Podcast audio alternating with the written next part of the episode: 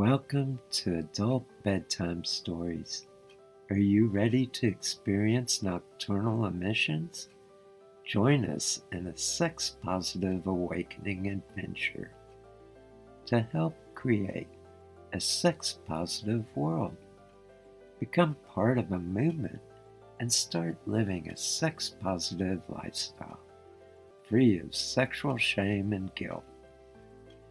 Adult Bedtime Stories is a Ravenslair production.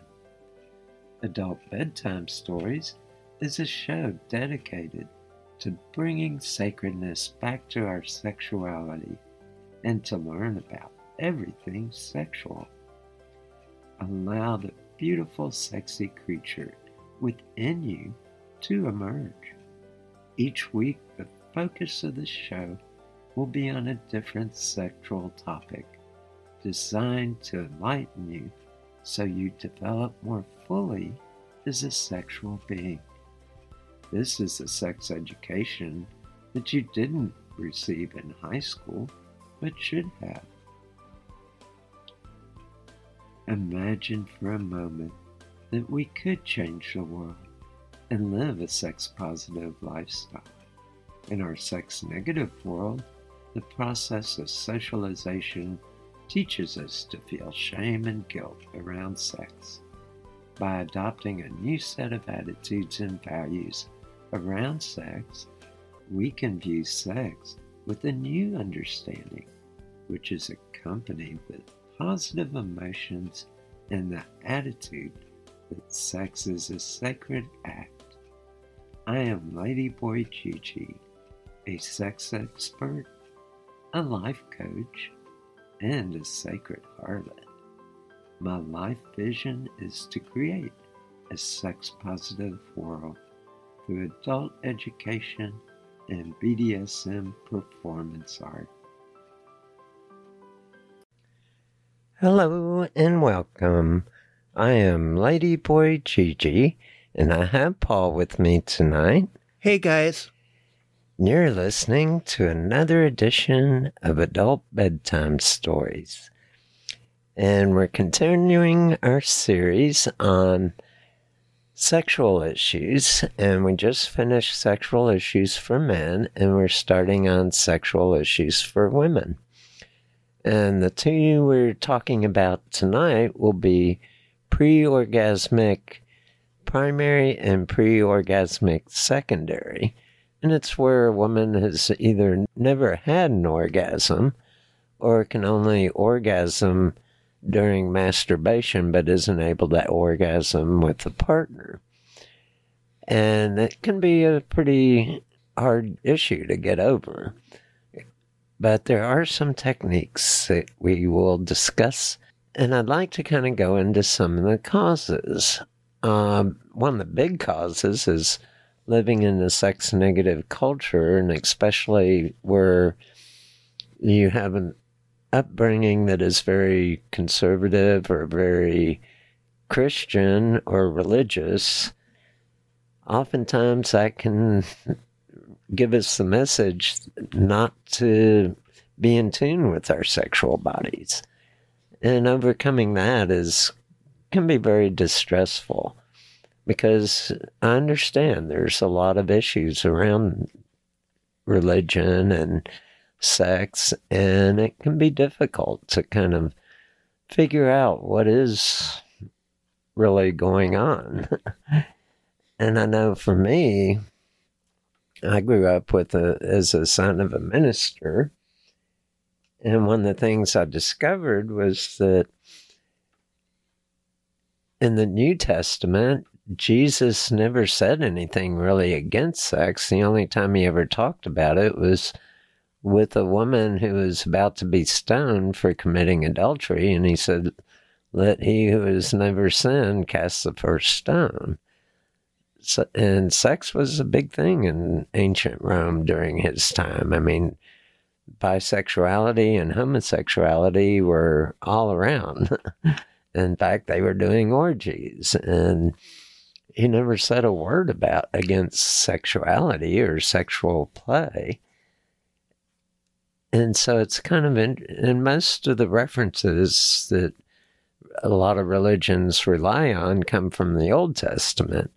And even Jesus said, um, you know, he overturned the priest's tables and said, the Old Testament is not the way. mm-hmm. And so, in some ways, I kind of gave myself permission that, okay, sex isn't so bad as a lot of religious fanatics say. Any thoughts, Paul? Um, yeah. Uh, so, um, so one of the things I wanted to jump in and say is, uh, is that there's a big reason that Patti Britton uh, uses the term pre-orgasmic and not aorgasmic because you know Patti has discovered that you know she has coached thousands of people and that you know with you know time and training and you know a little patience uh, pretty much anyone can find their way to an orgasm um, so it's not something to feel despair around or distress around. And you know a lot of times one of the things that causes it is you get in your head and you build it up that you can't do it and it becomes a self-fulfilling prop- prophecy. So you know if this is a problem that you experience remember that there is a path forward to like discover you the what it takes to bring yourself to orgasm and once you can bring yourself to orgasm you can help teach a partner to bring you to orgasm as well. And, you know, I'm glad you brought that up because with sex coaching, and I firmly believe this, unlike a lot of psychology that tries to look at dysfunction and label it as something that's a disorder and give it a kind of really negative connotation, I like to take a more positive approach. And Dr. Britton also kind of watches her language on not really using the dysfunctional type terms because those ter- that terminology can kind of lend to some of the issues. We live in a very sex negative culture and even the mental health fields and a lot of the fields out there are pretty clueless when it comes to human sexuality. In fact, mental health practitioners are never trained on sexuality. Even many doctors and nurses are never trained on human sexuality. And so, where do we turn to to get help when there's sexual issues? And I just wanted to kind of say that because it's really important to recognize that we are living in such a sex negative culture and how much it does influence our lives. Mm-hmm. And also, like how powerful the language that you use is. A lot of times people don't think about the words that they choose and like how they relate to uh, to themselves based on the language that they use, even in their own head. Um, and it's really, really important. Um, another thing I wanted to get into is you brought up like being like growing up in a regressive household and in a sex negative household and a religious household. One of the things that uh, that can happen in those kinds of places, and it it can even happen in like a you know a liberal open-minded household as well but lack of privacy is another big reason if you know when you are discovering your body and you're discovering how your body works if you never had access to like a private space where you could masturbate on your own and feel comfortable and not afraid that someone was going to walk in at any minute. That can also lead to ha- having issues like figuring out how to bring yourself to orgasm.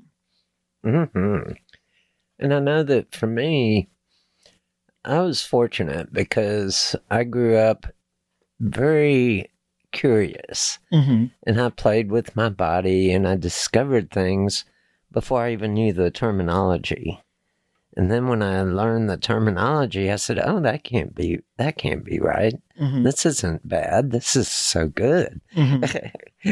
and so I kind of grew up in a kind of rare situation where I realized, okay, this is more political than than really a, a judgment on sexuality. Mm-hmm. And I think it was early on I started discuss, really questioning and then really looking at, well, the creator made us the way we are. They get the creator gave us a sexual body. And it's a very complex system. And why would a creator give us a sexual body and then say it's wrong to use it? I think the other way it works. It's like, this is a gift, and I think it's wrong not to use it. Mhm. And another thing that uh, is often commonplace in regressive, uh, you know, very controlling, strict households is a, lack a lack of education about your body and about your sexual body in general.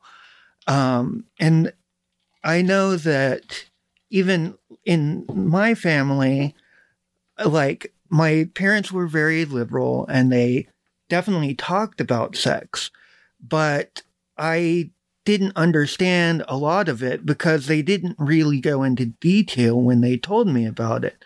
So hmm. for the longest time, I thought sex was just when you put your genitals in another person and then just like let it sit there. It, you know, I didn't I didn't realize that it was, you know, it was necessary to go in and out.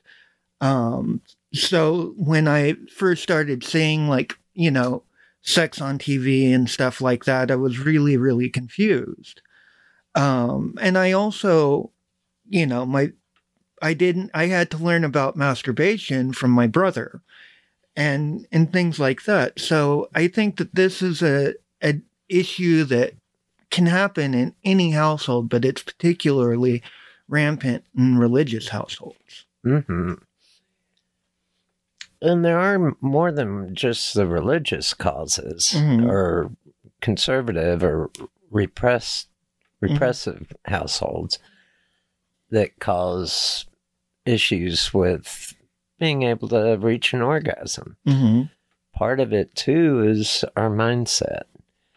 And often we get too into the logical side of the brain and we're got life is complex and we have things we have to get done and responsibilities and often when we allow that to be part of our sex life it really puts a damper on it Mm-hmm. and it's learning how to shift gears into the more intuitive side and also getting back into the body, Mm-hmm. really fully experiencing one's body Mhm. instead of just thinking, oh, tomorrow I've got to do X, Y, and Z. And oh, yeah, yesterday I got a call from the boss. I'm worried about Mhm. that. And all that stuff can really.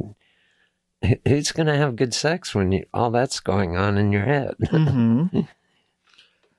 yeah, like for sure. And, you know, one of the things that you were talking about earlier, but you didn't really name, and I think it's a very big problem, is it comes from the sex negative culture that we live in, but a lot of people have shame around their bodies. Uh, particularly, you know, if you also have self esteem issues or self worth issues, that can add to it. And, you know, if you are taught that, you know, it is sinful to have sex, that your body is dirty and that you're bad if you touch yourself down there, you, you're going to internalize that and one of the things about internalized shame is you don't always realize it's at work uh, until you like really take some time to to think about it. Um, and so I think that you know if you're having issues, it, it might be a good idea to you know really spend some time with yourself and try to figure out if you've wrapped shame around your your sexual body. Um, and you know, one thing that you can do is like learn to celebrate your sexual body. Mm-hmm. And I, I'm glad you brought that up because it may not even be necessarily shame. It may also be just this message that a lot of women get culturally that you've got to be a little bit pretty. Mm-hmm. But if you're too pretty or too sensual, Mm-hmm. you're a slut. Yeah. And that can be very shaming on a whole different level Mhm. where you have to walk this thin line and Mhm. it's kind of open to many different forms of interpretation. And Mhm. how can you walk that line? Yeah. It's like, and how can I, my body measure up to some of the Hollywood Mhm. and mass media concept of beauty? Yeah. I mean, I know that lots of schools with abstinence only, um, like abstinence only, uh, programs, they like use the metaphor of like gum. If, if, you know, you chew gum and it tastes really good, but you wouldn't want to chew gum that's already been chewed by someone else. And I think that that's done a lot of damage for people because, you know, or, like I heard a, an analogy one time that, you know, it's like, uh, you know, your parents get this nice brand new bicycle for you for Christmas, but before Christmas, like the, the neighbor kids go and steal it out of your shed and they, you know, like ride it around and, you know, they get it all dirty and scuff it all up and things like that. And that, you know, it, you know, you'll still enjoy the bike, but you, you know, you wouldn't enjoy it as much, which, you know, I, I think analogies like that are really, really harmful to people. And mm-hmm. it's a shame that, you know, so much of like the education system here in the United States relies on these tired old tropes. Oh yeah, and especially the there's the Prince Charming complex Mhm. and the soulmate myth that oh there's one and only one that's just right for me and Mhm. and that's such a fallacy. I mean, what if the one that is my soulmate was born on some remote island in the Mhm. far east? How am I ever going to meet that one? Yeah. There's so many And, you know, that's. issues around that. Yeah, and like it's also like uh it leads to problems too because if you are young and you fall madly in love with someone and like have a, a, a good relationship and then have a painful breakup that you don't want you know you feel like you've lost out on your only chance at love and that was the one and you know, now it's, you know, ruined and you'll never be happy again. And I've seen that really affect people. And, you know, parents will say, like, oh, you weren't really in love. And I think that's really condescending to, you know, tell children they don't know what they're feeling, that Mm. what they feel couldn't possibly be the real thing. I think that, you know, even y- young romance, like, that is love. It might be different than the love you have later in your life, but it it's still real and it's valid. And if you're taught that there's only one person out there for you, and you feel like you've lost out on your one shot like having a happy relationship, like kids will, you know, hurt themselves over it and they'll fall into these deep depressions. I've seen it happen so so often and it can really like ruin someone's life for years at a time to be told something like that. And these are but just some examples of the messaging we get living in a sex negative culture. Mm-hmm. And I think there's a much better way Mm-hmm. to come to sex from a sex positive Mm-hmm. sense of values and attitudes. Mm-hmm. In developing those attitudes and values, it takes some deep questioning and some, and also giving ourselves permission. And Mm-hmm.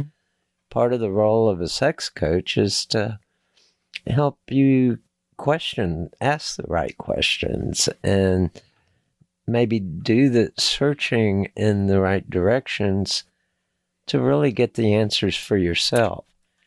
The sex coach's role isn't to guide you on a certain path, it's to help guide you to ask the right questions so that you can get on the path that you belong on that's right for you, not right for the sex coach. Mm-hmm. And um, another, right now, um, you know, we're talking about issues that can either lead to um, pre orgasmic primary or pre orgasmic secondary. And I, I guess we should define what the difference between primary and secondary is. Uh, pre orgasmic primary are people who have never had an orgasm and can't bring themselves to orgasm. They can't orga- orgasm with a partner. And pre- or solo. or solo, uh, or solo, and uh, and pre-orgasmic secondary are women who can have an orgasm, but it, they can't really have it with a partner or never have. Um, and the reason I, I go into that is because right now we're mostly talking about things that cause pre-orgasm um, primary, and another big thing that uh, can lead to it is unfortunately um, you know being sexually assaulted at a young age or just bad experience with sex at a young age. And that can have long lasting uh, like mental and emotional problems. And one of the things that we always suggest is you know, while it might be helpful, it, while it, it is helpful to have a sex coach, you should also be in regular therapy and regular counseling, especially if you're dealing with any kind of sexual trauma that uh, that you know might be at the uh, center of all of this. Another area that's very related is that not only do we have memories of it in our mind, but our bodies have their own memory. Mm-hmm. And it's like if I got molested as a young child and it felt good, my body remembers how it felt good, but it was also weird and bad. And it's this weird mixed message that it's hard to really consciously come to terms with. And I think one of the things that helps is to kind of separate out the mental and the body memory and realize that when you stimulate parts of the body, no matter what the conditions, the body's going to respond favorably to it. It's Mhm. going to get excited. Even though it may be the worst situation ever, the body can't tell that it's a Mhm. bad situation. So it's going to feel pleasurable at some level, Mm-hmm. even though there may be fear and all kinds of other things going on in our emotions and our mind. And so it gives this weird mixed message to our whole system. And that's a little difficult to kind of parcel out and figure out, okay, what's going on here? Am I, and that's, I think, what's behind some of the blame the victim Mm-hmm. that occurs is that, oh, she just wanted it. Mm-hmm. She got pleasure out of it somehow. Yeah. And I did want to mention that. No, what was done to you was wrong. Mm-hmm. And even though your body did respond favorably, it's built to do that. It was stimulated inappropriately and in the wrong ways, but Mhm. it still responded because that's how the body parts respond. hmm Yeah. And, you know, a, a lot of this really comes down to, you know, when I started training under Gigi, one of the big uh, things I had to overcome was being in my in being in my head and like like still being in the analytical rational part of my brain. And really when you're you know having sex when you're building sexual energy whether it's by yourself or with a partner it is really good to kind of step out of the logical side of your mind and really go into the intuitive emotional and feeling side of the mind and one of the things that Gigi always talks about is like really following the pleasure, following, you know, what feels good and try to do it without, um, without, you know, going into like connections. Just focus on how the body feels and don't let that like monkey chatter part of your brain like make connections to to other things. And I think that that, you know, with a lot of this stuff, um, can can really really help a lot. And it's without judging yourself. Mm-hmm. Explore what you enjoy. Mm-hmm. I remember when I was first starting to explore anal sex, and when I first started exploring anal sex, I had a lot of negative messages, and there's a lot of really raunchy jokes out there about anal. Mm-hmm. And it's looked at as this disgusting thing. And if I'd listened to that and allowed myself to go there. I wouldn't have discovered the wonders and the beauty and the amazing places that anal sex can take you. And I think that's part of what I'm trying to say here is explore your body, see what does feel good for you without all the preconceived notions, without all the the things we've heard or what's kind of sex negatively conditioned in us. I had to learn how to turn that off and really explore with an open mind. Mm-hmm. And one thing that's important to remember is everyone is a unique person. Everyone has things that turn them on, things that, you know, make them tick sexually, and don't really base what you think an orgasm is supposed to be or how you're supposed to to get there off of anyone else's experience. Explore with an open mind and be ready to follow it wherever it goes. You know, there, you know, there's a difference between fetishes and kinks. Like a kink is something that really turns you on that you really enjoy. But there are people that have fetishes where they need a certain thing, like a certain trigger to get to that place. And they really don't find a lot of sexual release without that specific trigger.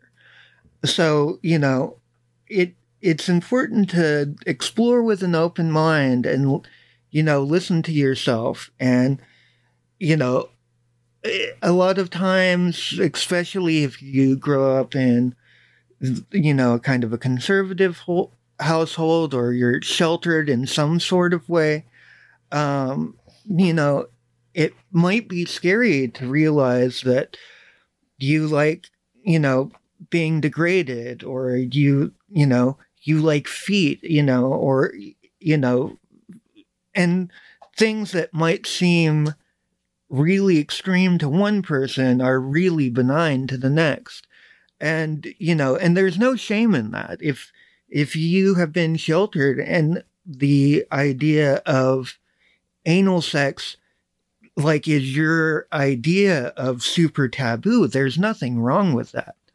But also, you know, be willing to explore things with an open mind. And a lot of times, like exploring by yourself as you masturbate is the best way to discover things like that because you really have to figure out what makes you tick before you can tell another person uh, like what they they can do that would help Another thing that comes up is that men are kind of out there. It's real easy to see a penis. A man can see his own without any aids. For a woman to see her own sexual genitalia, it takes a little bit more exploring with the mirror and with kind of getting the right angles. It's a little more hidden. mm-hmm. And so it's a lot of women don't even take the time or get the opportunity to fully explore their own genitals Mm-hmm. in the same way that men are able to just Mm-hmm. by the anatomy. It's more accessible to get to the penis and the balls. Mm-hmm. And I think it's important. One of the things I highly recommend, if you've never done it, is to explore your own vulva, learn the parts, learn how they work, and understand that about 40% of women cannot get off, have very little good experience with just penetration alone Mm-hmm. they need a toy. The clitoris is where the real action occurs for a lot of women. And if you don't get that, if it's just penetrative sex that you're getting and you don't feel much, how would you know otherwise? Mm-hmm. And so learn about the different parts of your body and how they work and and what they do for you because Mm-hmm. The clitoris is amazing. It's different than the head of the penis. The head of the penis only has about, uh, I think it's, uh, forget the number, 2,000 nerve endings, Mm-hmm. where the clitoris has 10,000. And it's a much smaller Mm-hmm. area. So it's highly concentrated. So Mm-hmm. it may be that direct stimulation of the clit is too much. Mm-hmm. And so learn how your body works. Some Yeah. women love direct stimulation, others don't. Mm-hmm. It And varies. And if you find direct stimulation of the clitoris to be too intense, um, you, a lot of times you can use the clitoral hood like to act as a buffer. And a lot of times women who ha- find um, direct cl- clitoral stimulation too intense find it a lot easier to um, to to use the hood as a buffer. And sometimes you just need to warm it up. Uh, and maybe at first, direct clitoral stimulation is too much. But after you're nice and warmed up and you don't do it constantly, but just a little bit here and there, you know, Gigi teaches people like sometimes you're supposed to treat it like a doorbell and just, you know, go over it once or twice and then you know go back to what you're doing. Um so you know it's it's important to learn different things about your body. I remember you saying about the the the thing that they did where they had uh like a hundred people draw a picture of a penis and a hundred people draw a picture of a vulva and you know almost everyone got the parts of the penis right but almost no one, including women, were able to draw a picture of a uh, of a anatomically correct vulva from memory. Yeah. And it's kind of sad that we have that lack of education in our culture. We should all, I think of it as a human right to have a adequate sexual, age appropriate sexual education as we're Mhm. growing up. Mm-hmm. In fact, many ancient cultures provided that. Mm-hmm.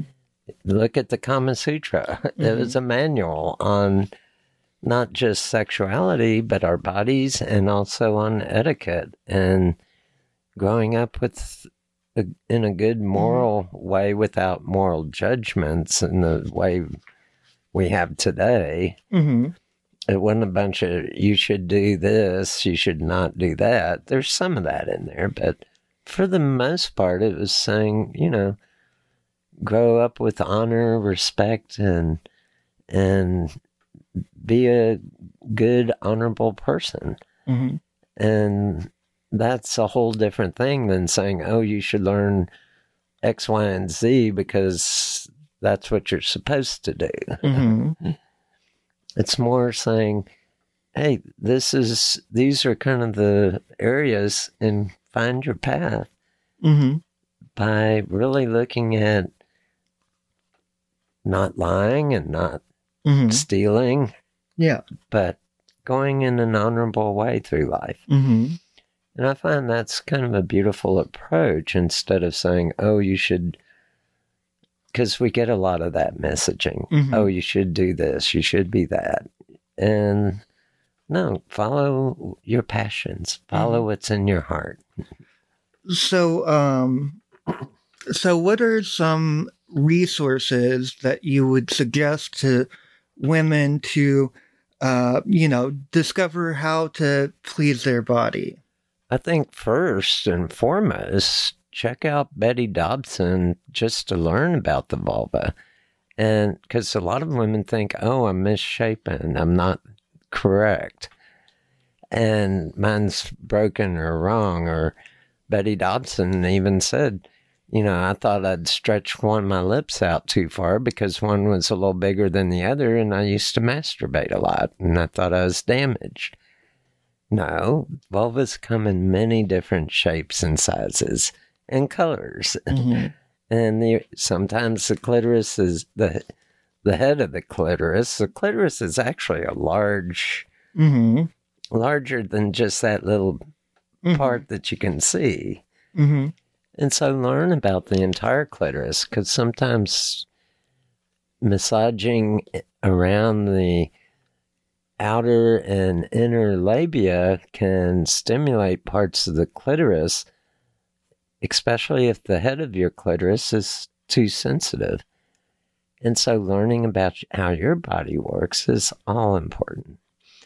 And oh my, this time flies by on this show. We're already to station break. hmm And I would like to remind people that we do have a website. It's my sex coaching website is ggwilbur.com.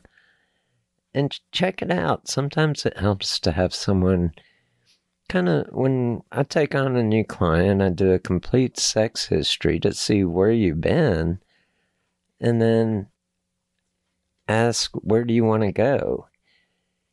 and I follow your lead on that. And I can kind of figure out from where you've been and what you've been uh, gone through in life, your experience, and I can create a roadmap to get to where you want to be. And that's what coaching is all about. It's setting, figuring out, okay, this is the history, and this is where I am right now, and this is where I want to go to. And so the biggest part of sex coaching is not taking a history or looking at the problems. It's looking at, okay, how do we reach the solutions? So check out my website hmm on sex coaching.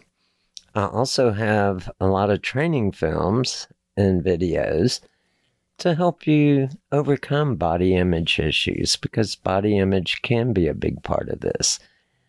And I have a whole complex, easy to follow, but it gets into some of the complexities of body issue in a simple way. I break it down and help teach you how to develop whole new attitudes about your body.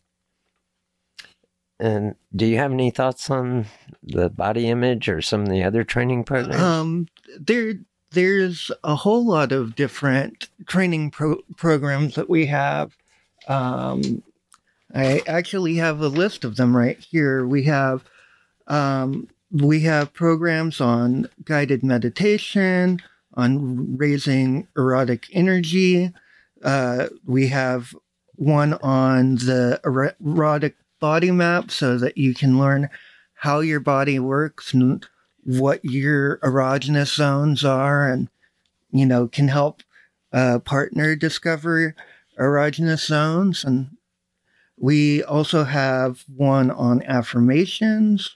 We have one that i would suggest to everyone is the non-genital orgasm it it really really oh it's so powerful um, on anal pleasure uh, we have several on BDSM, whether you just want to know the basics or you're kind of experienced or you really want the advanced stuff. Uh, we got something for everyone. We've got um, uh, sex positive training. Sex positive. It's very training. comprehensive. Yeah.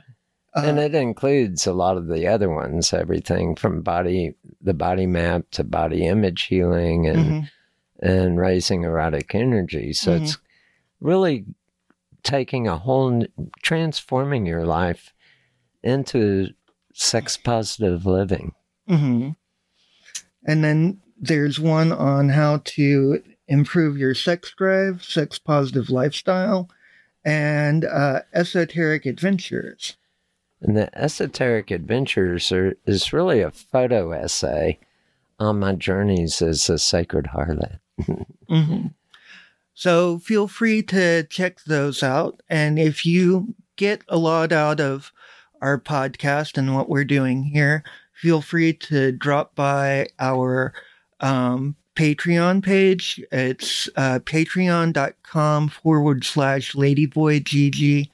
And there's a few uh, things on it. So if you get a lot out of what we do here and you want to support us, feel free to visit our Patreon at uh, patreon.com forward slash ladyboygigi. Uh, and, you know, anything that you give really helps us, you know, keep the lights on and keep us bringing out the sexual education to you. And, you know, we, we do it because we love it, but it, it definitely, uh, would help to get a few more dollars coming in. hmm Be a barbecue hero with delicious, ultra low net carb hero bread, buns, and tortillas. Soft and fluffy, high in fiber, and with zero grams of sugar, up to 10 grams of protein, coming in at under 100 calories per serving. Oh, and did I mention they taste like their mouth-watering traditional versions? I mean, what's not to love? Use code AH10 for 10% off your first hero bread purchase at hero.co. That's AH10 for 10% off at hero.co. So, back to our topic. We're talking about women's sexual issues, two of them. The first one is primary, um, not pre orgasmic, where a woman is not able to have an orgasm at all.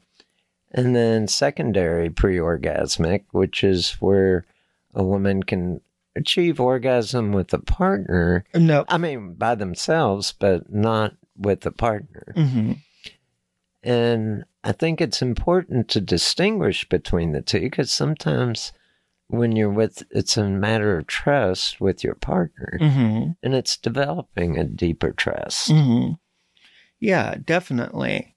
Um, and it's also being able to be vulnerable around another person.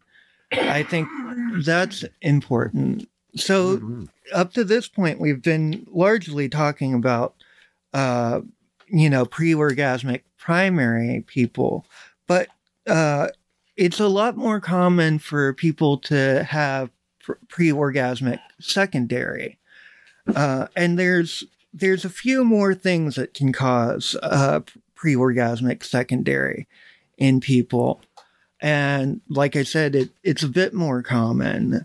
So, like it a, a few things that it's not though. It doesn't mean that you don't love your partner. It doesn't mean that you don't trust your partner. It doesn't mean that you know that that there's anything wrong with your partner. And sometimes, you know, people have shame wrapped around that too about feeling bad that they can't have an orgasm with their partner. And sometimes people fake their orgasms to, you know, make their partner happy. But like, you know, inside they know that they've never had an orgasm with their partner. And while that comes from a, a positive place and a good place, it, you're really kind of cheating yourself and your partner. Um, and you know, a lot of times your partner knows that you're faking it, or at least, you know, Suspects. at least suspects. And, you know, if, if you trust your partner, you can trust them to tell them that you have, you know, problems. They probably want to hear about your problems and want to help you figure out a solution.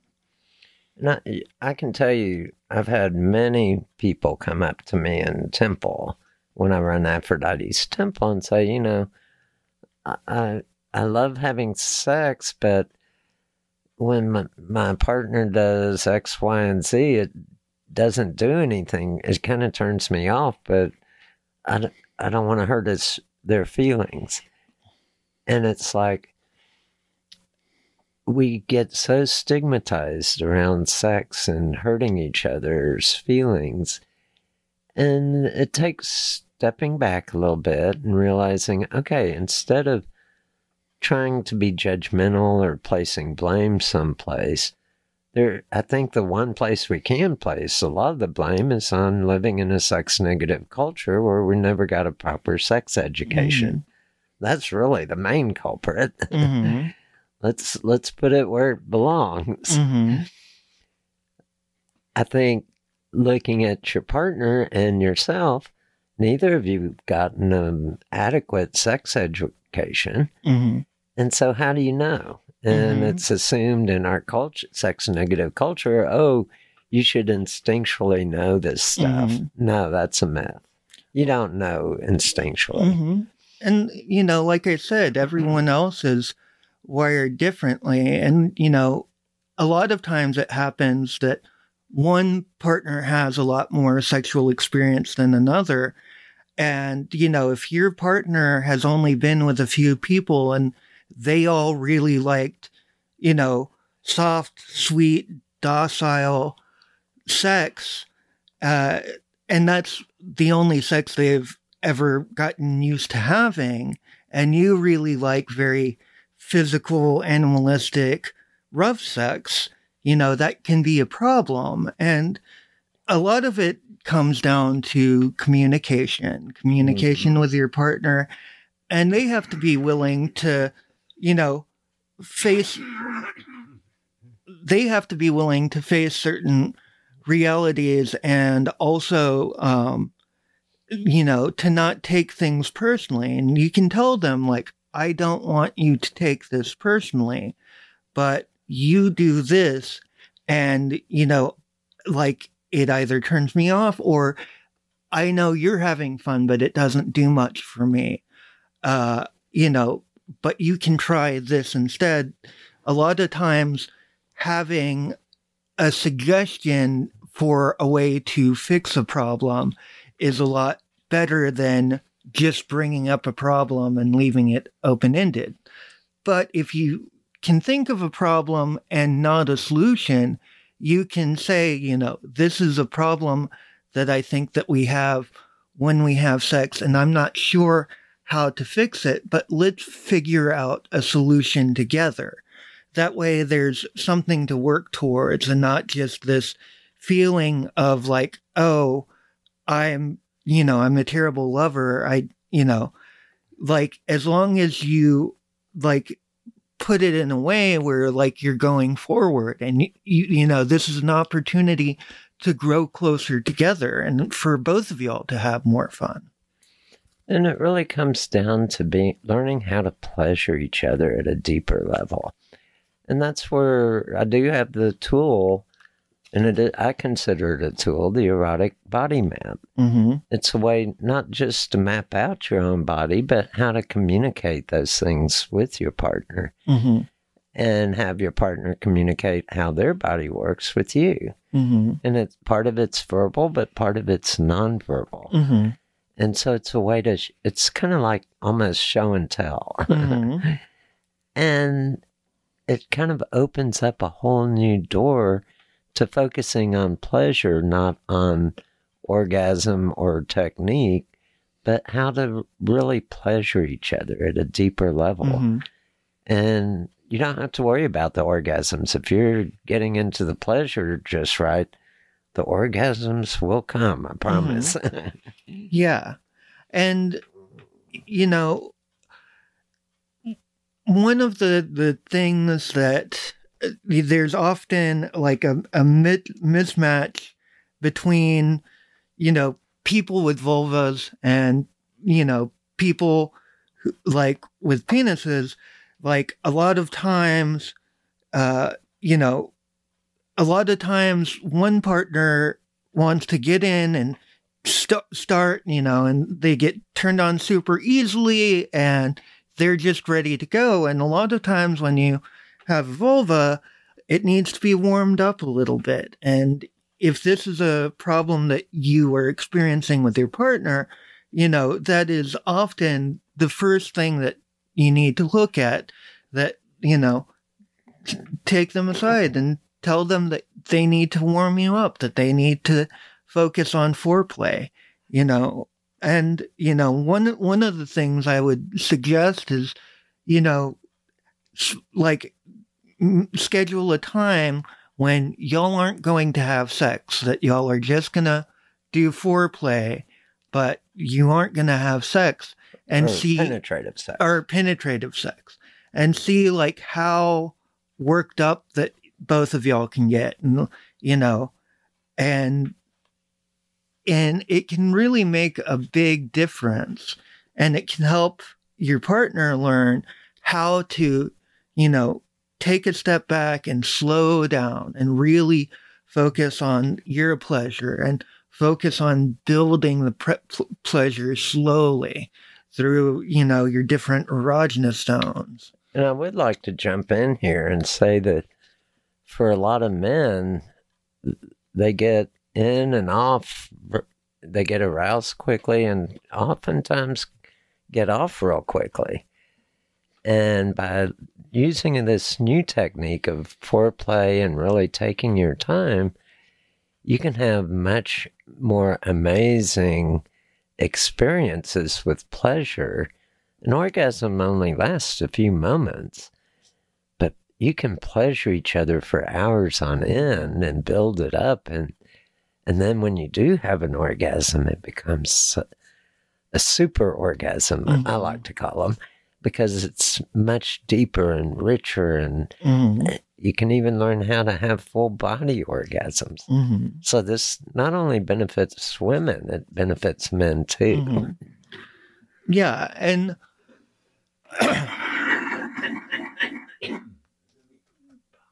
okay. Uh, another thing I would definitely suggest if you are in the second car- uh, category where you can have orgasms by yourself, but you have prob- problems having orgasms with a partner, whether it's a particular partner or it's any partner. One of the um, things that Gigi has me do and has other people do in Temple is to um, have a, a uh, have a, a person start masturbating and then use their partner's hand to to masturbate themselves to give them an idea of how you like to be touched and how you want to be stroked and fondled and caressed and things like that. hmm I think another issue that comes up that's pretty related to this is that a lot of women have a lot of concerns about sounds of sex or do I look pretty enough or am I doing this right? And am I satisfying my partner well enough? Mm-hmm. And a lot of that critical thinking can really put a damper on sex and on your own experience. And that's once again, that's that rational side of the brain saying, this is an equation I have to figure out no, it's not an equation. Mhm. It's quit trying to do it right. Yeah. Do what feels pleasurable. hmm Get the whole right versus wrong judgment hmm out of the equation. Yeah. Get rid of the equations. hmm Just explore and find out what feels pleasurable hmm and then start following the pleasure. hmm And you know, one one thing is, it, you know, sex is sometimes you know funny, sometimes messy. You know, you're gonna squirt, you're gonna make weird noises, you're gonna queef. A vagina should smell like a vagina, not a flower. You know, these things are completely normal, and the more self judgment that you have about things that are just a natural product of sex can really get in the way of pleasure a lot of the time. And I think that you are very right that a lot of times people are so focused on making sure that their partner is having a good time that they stop focusing on their own pleasure. And sometimes both partners are doing that at the same time, and neither one of them is getting off properly. hmm And I'd like to reiterate that sex is a very complex system. Just being having a penis or vulva, it's a complex set of things that had to occur when you're developing in the womb. And some of us have a little bit of both. Things don't always go the same way for everybody. And I think it's, well, I know that it's far more common than people think. One out of 500 are born with some sort of intersex condition. And so things, the building blocks are a little different. But what is really cool is that we all start out with the identical tissues and they differentiate. We have the same stuff, it's just arranged differently. And so, whatever a woman can experience sexually, a man can too. Whatever a man can experience, a woman can too. Learning the right techniques to get there and how to work with things that are arranged differently. So, sex can be very complex, but it can also be simple. It Mhm. can be all about really following the pleasure and seeing where it takes you, not trying to have the goal of orgasm or am I getting my partner off? And I think that's another myth out there is that I give my partner an orgasm. No, I give my partner sensations. They own their own orgasm and it will occur when it's ready to occur. It's not something you can just think, oh, I want to have an orgasm. Let's orgasm now. Where's the orgasm? Mhm. It doesn't happen that way. You Yeah. have to follow the pleasure. hmm and then the orgasm will happen on its own. An- Another thing that um, can cause uh, uh, pre-orgasmic secondary issues is, um, you know, a lot of times people, uh, their trust in a partner gets bruised or, or broken, and it takes time to build that trust. So it might not just be the things that are happening in the bedroom. It you know, a lot of stuff goes into you know, being in the right headspace to be able to experience pleasure with a partner. So if you have issues with a partner that have hurt your trust, it's important to talk about those things and talk about the way that it makes you feel. And also be ready to listen to them because ultimately, if it's a decision that you make that you want to make it work with this partner, you have to be ready to trust them again. You have to be ready to let them back in. And that can be a difficult thing. And it, you know, often takes time. But, you know, if your partner really cares about you and really cares about your pleasure, it is a process that they should be willing to undertake. And, you know, they might have to do certain things to gain your trust back, but you also have to be ready to extend that trust to them eventually. And sexuality is a place of becoming vulnerable with another person or vulnerable with yourself. Even in masturbation, there's a degree of vulnerability that we have to put out there to really enjoy sex fully. And I think that we're not really taught well how to be vulnerable. We're supposed to build shields and walls and protect ourselves. But there are times when it's appropriate and really good to become vulnerable with another person or with ourselves and take an honest look at ourselves Mm-hmm. and and be true to ourselves. Mm-hmm. And I think authenticity is a really important concept. When we are authentically ourselves, we are good. Mm-hmm. Yeah, and you know, if if you're having issues around trust or you know just issues of poor communication, sometimes it's important to see a relationship counselor. You know, sometimes we're not able to overcome these things by ourselves, and it's okay to reach out to you know a trained professional to work through some of these issues. And it can be very, very valuable. You know, just as, you know, I suggested earlier it's, that it's important to have your own therapist. Sometimes the relationship needs its own therapist. Uh, and, you know, one of the things that Gigi does in sex coaching is he does, you know, individual sessions, but he also does couple sessions because sometimes really takes both people working on it to overcome some of these problems. And there are tools, but since we don't get a really good sex education, we don't know what some of the good tools are. And it takes a professional to be able to guide you to the right toolbox. and I think it was Einstein that said if you keep doing the same thing and expecting a different outcome, that's a form of insanity. Mm-hmm. If what you're doing ain't working, Mm-hmm. might be time to take a look at a new toolkit. Yeah. Yeah.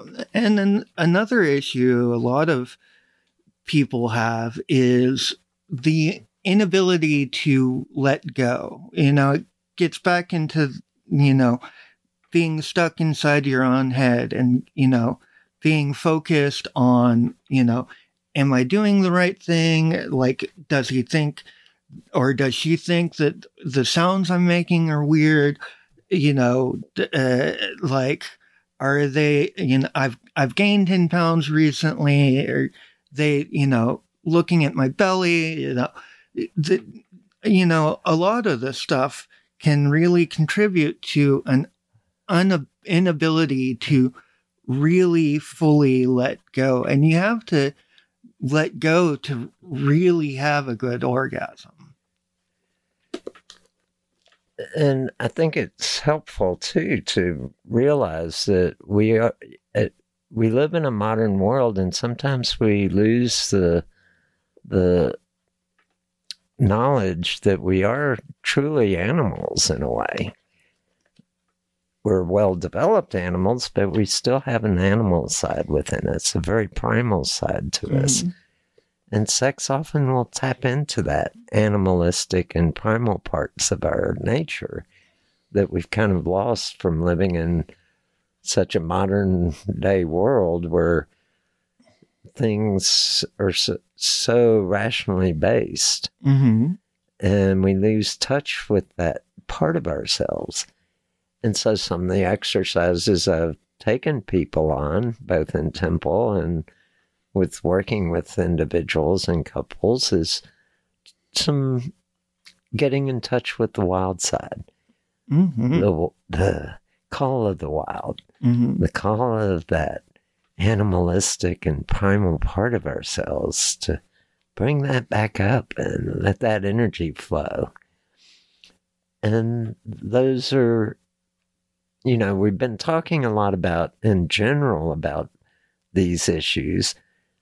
It's hard to kind of say, oh, this will fix everything Mm-hmm. because nothing will fix everything. It takes looking at the history and going through a process of identifying what's needed in this particular situation. Mm-hmm. It, it gets complex, Mm-hmm.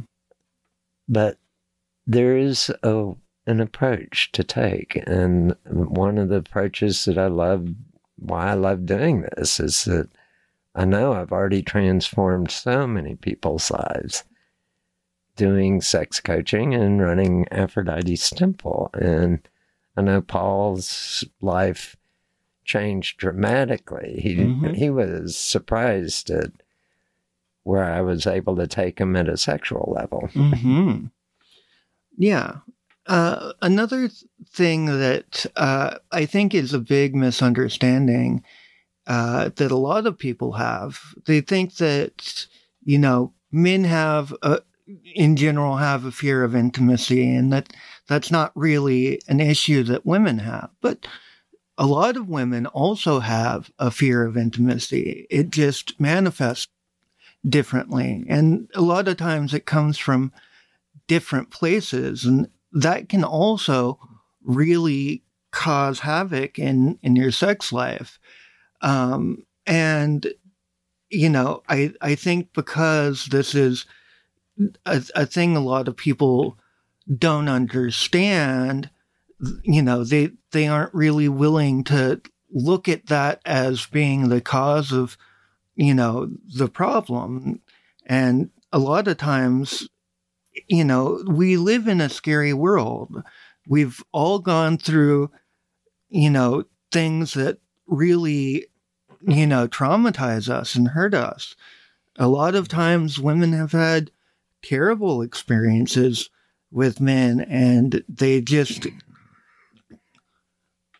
and they just close themselves off rather than uh rather than uh really uh taking a, a hard look and understanding that that's what's going on hmm Well, we're already past the top of the hour. Any last thoughts on pre orgasmic, Mhm. whether primary or secondary? Well, I I think that one of the things that we really focus on that can be an issue that causes both primary and secondary uh, pre-orgasmic issues is like the lack of permission to enjoy your body, to enjoy sex, to really let go and have an orgasm. And I am here and Gigi is here to give you permission. Your your body was made for this. You were made for this. And you, everyone deserves to have a good and healthy sex life. So go out there and have great orgasms and don't feel bad about it or ashamed. It is a positive, beautiful thing and you are free to do it. You have permission. And I look at sexual pleasure is a human right from birth to death, even pre birth. And they've done ultrasounds, and both for f- males and female infants, they masturbate even before they're born. They pleasure themselves. For, and it's too bad that we can't bring some of that attitude from the womb into life because they do it freely and without any shame or guilt. And I think that's where some of the exercises that I've come up with and some of the experiences I've gone through can help benefit and work work some of these ideas out for yourself that we've mentioned on the show. We can't give specific advice to any individual on the air, but we can give a lot of different techniques to try out. And so try some of these out, see what works for you, and learn how to live a more sex positive lifestyle. Get in tune with your body again and let it take you to these amazing places. I think that one of the benefits is that we do re- release all the good chemicals in our body that help cut down on depression, they help cut down on anxiety. They're some of the best anti-depressive and anti-anxiety drugs there are and they're free of charge it's just following the pleasure and releasing them in your own body and there's no hangover afterwards but have a good night enjoy those nocturnal emissions explore your body follow the pleasures get in tune with those carnal desires and really relish in them. Let's see where they can take you. Have a good night. Good night. I find it interesting that adults in our culture are not provided with informative sexual education. Even married couples don't have access to an adequate sexual education and how to pleasure each other.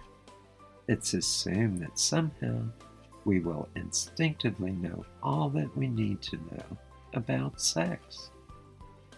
I don't know how you feel about this, but I think there's a better method. I would like to invite you to join me in developing a sex positive lifestyle with freedom of sexual expression between consenting adults. Join us each week to learn everything sexual. Add your comments about the show and any suggestions you have for future show topics. We would love to hear from you. Be sure to subscribe to the show so you won't miss any episodes. This concludes this edition of Adult Bedtime Stories. Are you ready to experience nocturnal emissions? Sex is the final frontier, so explore everything sexual.